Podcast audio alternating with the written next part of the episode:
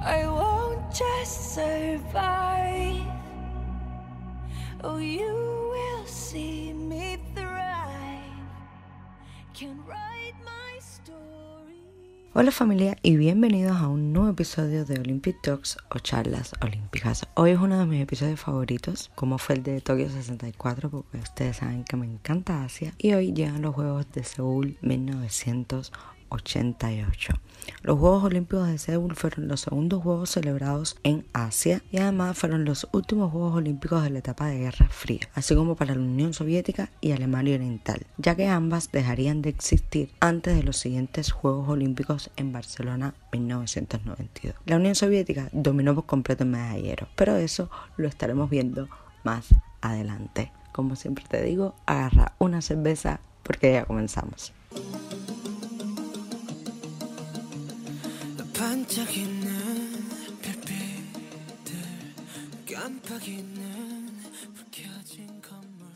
La idea de que Corea del Sur presentara una candidatura para los Juegos del 88 surgió durante los últimos días del gobierno de Park Chung-hee a finales de la década de los 70. Tras el asesinato del presidente Park en el 79, Shu Do-hwan, su sucesor, presentó la candidatura de Corea al COI en septiembre del 81 con la esperanza de que la mayor exposición internacional que supondría las Olimpiadas legitimara su régimen autoritario en medio de la creciente presión política por la democratización y proporcionara protección frente a las crecientes amenazas de Corea del Norte y mostrara el milagro económico coreano a la comunidad mundial. Las Olimpiadas dieron un fuerte impulso al desarrollo de las relaciones de Corea del Sur con Europa del Este, la Unión Soviética y China. En un momento se habló de que ambas Coreas, incluso se hicieron negociaciones para que ambas Coreas albergaran los Juegos Olímpicos, pero finalmente debido a que las negociaciones no tuvieron ningún éxito, Samaranch, el presidente del COI, decidió que solo fuera Seúl quien preparara los Juegos Olímpicos. Esto trajo como consecuencia un mini boicot, pues no lo podemos comparar ni con el del 80 ni con el del 84, por parte de Corea del Norte como era totalmente previsible y que arrastró entre ellos a mi país, Cuba, Albania, Etiopía y Seychelles, los cuales no respondieron a la invitación del COI una vez que fueron enviadas. Normalmente el país anfitrión envía las invitaciones, pero con el tema de las dos Coreas y para que no hubiera un boicot enorme, pues el COI decidió invitar a los países directamente. Una vez que fue decidido Seúl como la sede de los Juegos del 88, la decisión fue recibida con inmensa alegría por parte de la población surcoreana y esto se ve en cómo se involucró todo el pueblo coreano para que los Juegos fueran un éxito. Se construyeron dos villas olímpicas y 21 instalaciones deportivas entre las ciudades de Seúl y Busan, acometiendo a la vez una gran remodelación de toda la ciudad y de todos sus entornos, como fue el caso del embellecimiento del el espectacular y famoso río Han, que antes no tenía la belleza ni la salubridad con la que cuenta hoy y que es un icono, un hermoso canal en la ciudad de Seúl. El momento cumbre fue sin duda la llegada al estadio de la antorcha olímpica. Y este acto tuvo un simbolismo muy profundo, ya que recordando los Juegos de Berlín 36, donde un coreano, Soki Chan, nacido en Pyongyang, había ganado la medalla de oro en la maratón, reivindicando a la vez la independencia de Corea, que en aquel momento, por motivos de la Segunda Guerra Mundial, era un protectorado de Japón. Este idolatrado atleta al que los japoneses le cambiaron el nombre por el de Kittelson, que en su vocablo es la traducción de su verdadero nombre, se vio obligado a participar en aquel entonces bajo la bandera japonesa. Comentamos un poco la relación Corea-Japón precisamente por ese hecho en el episodio del I-36. Pero una vez en el podio, a punto de recoger su medalla de oro, tuvo un gesto de protesta y fue inclinar la cabeza para no ver cómo era izada la japonesa en vez de la bandera coreana. Cuando la tocha entró al estadio se convirtió en un auténtico clamor al reconocer el público que el portador del fuego era nada más y nada menos que este glorioso atleta Sun Ki-shang. La presencia récord de 161 países aportaron a su vez cerca de 9.000 deportistas, lo que puede asegurarse que el reto de participación se cumplió con creces. El béisbol y el taekwondo fueron deportes de demostración. La ceremonia de apertura contó con una demostración masiva de taekwondo con cientos de adultos y niños realizando movimientos al unísono. Fue también en estos juegos que apareció por primera vez el judo femenino como deporte de demostración. El tenis de mesa se introdujo en estas olimpiadas y China y Corea del Sur fueron las grandes ganadoras También hizo su regreso olímpico el tenis tras 64 años de ausencia y la gran Steve Graf añadió a sus cuatro victorias de Grand Slam en el año el título olímpico, venciendo a Sabatini en la final. En estos juegos fueron los primeros en los que la vela femenina constituía una prueba propia y la ganaron las estadounidenses Alison Jolie y Linen Jewett. La mascota de estos juegos fue escogida en un concurso público para el diseño de la misma en 1982 y llegaron a presentar cerca de 5.000 proyectos. Finalmente se decidió a un alegre tigre siberiano. El éxito de Hodori fue total dado que en la mitología coreana es un animal de propiedades fantásticas e incluso tuvo que ver con la creación del propio país. Tuvo una gran aceptación entre la sociedad del país y nadie dudó en elegirlo. Su nombre proviene de Horan, tigre en coreano y aunque para hacerlo más familiar le dieron un toque diferente con un diminutivo infantil que es Dory. Por tanto, se quedó con el nombre de Hot Dory. Y aquí te voy a adelantar una primera curiosidad y es que fue la primera mascota que tuvo su contraparte femenina, Hosuni. Si hubo algo que marcó lamentablemente estos juegos, aunque no empañó su éxito total y la celebración del deporte en el país fue el tema del dopaje. Y donde tuvo su máxima expresión fue cuando el atleta canadiense Ben Johnson, ganador de los 100 metros y con plusmarca mundial incluida, daba positivo en pruebas de antidopaje. Aquí fue donde el Comité Internacional, teniendo en cuenta esto y otros atletas que también tuvieron pruebas positivas por dopaje, pues se decidiera a organizar lo que hoy conocemos como el Comité Antidopaje y que en los inicios, el desarrollo de los años y de los juegos ha sido extremadamente riguroso con el tema del dopaje. A Ben Johnson en un control de orina después de la carrera se le detectó un fármaco conocido como etasanolol que es una de las sustancias más nocivas y peligrosas para la salud de un deportista. Fue sancionado por un periodo de dos años y al término de esta sanción volvió a dar positivo y fue suspendido entonces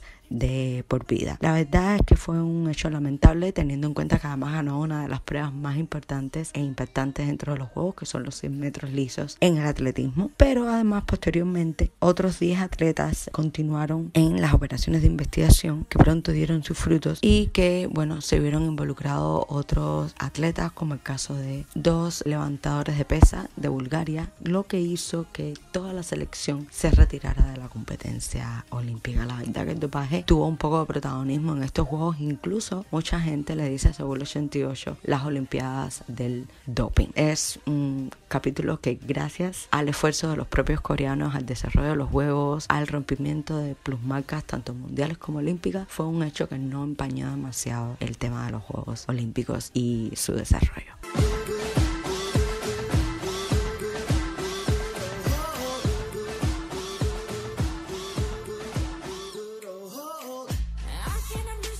Como siempre vamos a dar un breve repaso a los atletas más destacados que tuvieron los Juegos de Seúl 88. Y vamos a comenzar hablando por los reyes de la velocidad que fueron Carl Lewis, ganador de dos oros en 100 metros y salto de longitud y una plata en 200 metros. Aquí hay que decir que Carl Lewis había quedado segundo en la prueba de 100 metros, pero debido a los resultados de dopajes de Ben Johnson, entonces pasó a ser el titular. Así como también mencionar a su compatriota, la atleta también de color, Florence Griffins, que ganó tres oros en 100 metros, 200 metros y relevo 4 por 100, además de otras de plata en los relevos 4 por 400, siendo considerada la mejor atleta de El levantador turco Naim Suleimanoglu estableció en la categoría de 60 kilos 6 récords mundiales hasta ganar el oro. El norteamericano Matthew Biondi, ganador de 5 medallas de oro, una de plata y otra de bronce, además de rebajar el récord mundial en 50 metros libres, es otro de los triunfadores indiscutibles en estos juegos en la modalidad de natación. Pero sin salirnos del agua, la alemana Christine Otto ganó 6 medallas de oro y fue calificada como una de las mejores de todos los tiempos en la natación y en estos juegos ganó todas las pruebas en las que se presentó excepto la brasa. El levantador de pesas soviético Yuri Zakarevich ganó el peso pesado masculino con una arrancada de 210 kilogramos y un levantamiento de 245 kilogramos, para un total de 455. Sakarabi se había dislocado el codo en 1983 al intentar un récord mundial y se lo reconstruyeron con tendones sintéticos. Aún así, fue campeón olímpico. El clavadista estadounidense Greg Lugones ganó dos títulos consecutivos en las dos pruebas de salto de trampolín, a pesar de que se había golpeado la cabeza en el trampolín durante su tercer salto y sufrió una conmoción cerebral. La verdad, tras este accidente fue realmente un hecho muy emocionante ver, verlo subir al podio y ganar su medalla de oro. Y para concluir con los atletas, vamos a terminar con la maratón. En la más clásica de las pruebas se contempló la edad más ajustada de todos los tiempos, donde el italiano Gelindo Bordín fue el inesperado ganador, consiguiendo para Italia la primera medalla de oro en esta especialidad. En cuanto a las mujeres, en esta misma distancia la ganadora fue la portuguesa Rosa Mota, considerada una de las mejores especialistas del mundo en su momento, que conjuntamente con Carlos López, ganador de la maratón en la edición anterior, son considerados como los mejores deportistas de Portugal de toda su historia.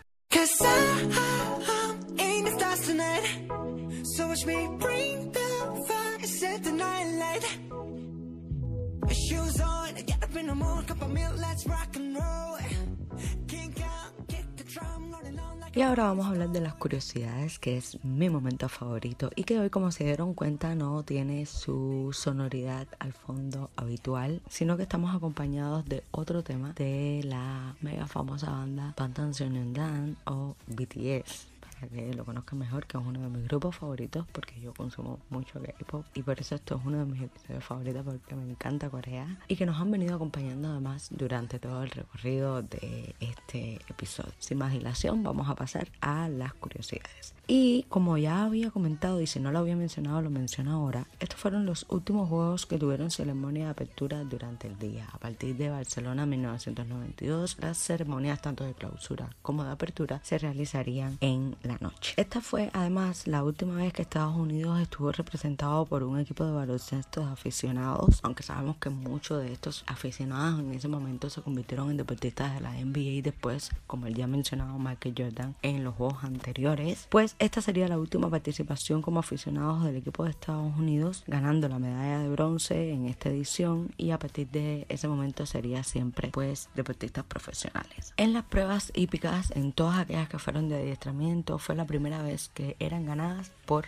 mujeres. Hubo un gran duelo en la gimnasia entre Elena Shushunova, la soviética, y la rumana Daniela Silivas, y entre ambas consiguieron 10 medallas. Además, las dos lograron igualar la marca mítica de Comaneci con 7 dieces en unos mismos juegos. No podemos olvidar hablar de el partidista Sergei Bubka, que además de su único oro en la máxima competición, logró establecer el récord olímpico de aquel entonces con un salto de 6 metros exactos. Este récord fue, olímpico fue roto después y estaremos hablando de eso. No confundir con el récord de 6.14 que es el récord mundial y que también fue roto y en dos ocasiones y que estaremos hablando de eso más adelante también. Esta fue la última vez que el bloque del este dominaría el medallero, pues la Unión Soviética que acabó en primera posición seguida de Alemania del Este, pues ninguna de las dos existiría en los siguientes Juegos de Barcelona 92. La tiradora de esgrima sueca Kerstin Spalm se convertiría la primera mujer que participaría en siete Olimpiadas diferentes. El béisbol y el taekwondo, como comentamos, son deportes de exhibición. En aquella ocasión, el taekwondo pues sigue siendo uno de los más seguidos y el béisbol pues está luchando por volver a formar parte del calendario olímpico de manera oficial. Estuvo en Tokio, por lo que representa ese deporte en Tokio 2020, pero no sabemos si se va a mantener o a regresar como un deporte olímpico de pleno derecho. Phipps Mills ganó una medalla de bronce individual en la barra de equilibrio y la compartió con la rumana Gabriela Potorak, haciendo historia como la primera medalla por equipo o individual ganada por una mujer estadounidense en gimnasia artística en unos juegos con asistencia completa. Lawrence Limier, regatista canadiense, ocupaba la segunda posición en su prueba y estaba a punto de ganar la medalla de plata cuando abandonó la regata para salvar a un competidor herido en peligro de muerte. Esto lo llevó a terminar en el puesto 21, pero el COI le concedió la medalla Pierre de Coubertin en honor a su valentía y sacrificio. Krista Luding-Rutenberg de Alemania Oriental ganó la medalla de plata en la prueba de velocidad femenina de ciclismo y junto con las dos medallas que ganó en patinaje de velocidad en los Juegos de Invierno de Calgary, se convirtió en la primera atleta en ganar medallas en dos Juegos Olímpicos celebrados en el mismo año y esta hazaña, bueno, ya no es posible debido a la actual programación en los calendarios de los Juegos. Anthony Nesty de Surinam ganó la primera medalla olímpica de su país al vencer en los 100 metros mariposas al estadounidense Matt Biondi, del cual hemos hablado por 0,1 segundo y esto frustró el intento de Biondi de igualar el récord de Mare Spitz de 7 oros en unas Olimpiadas. Además, Nesty se convertiría en la primera persona de raza negra individual en ganar oro en una prueba de natación. Y para terminar con las curiosidades, Indonesia obtuvo su primera medalla en la historia de los Juegos Olímpicos cuando el equipo femenino ganó una medalla de plata en tiro con arco.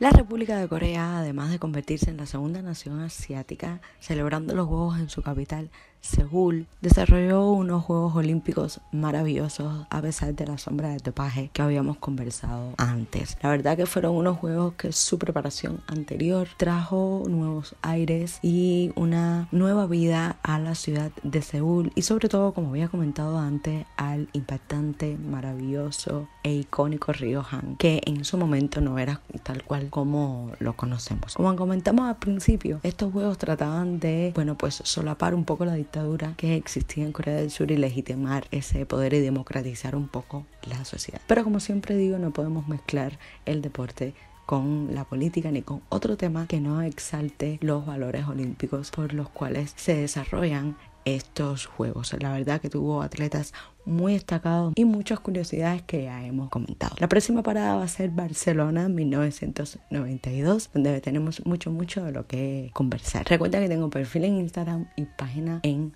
Facebook, donde siempre tienes información extra de cada uno de los episodios. Yo te espero la semana que viene. Mi nombre es Giselle y te mando un beso enorme.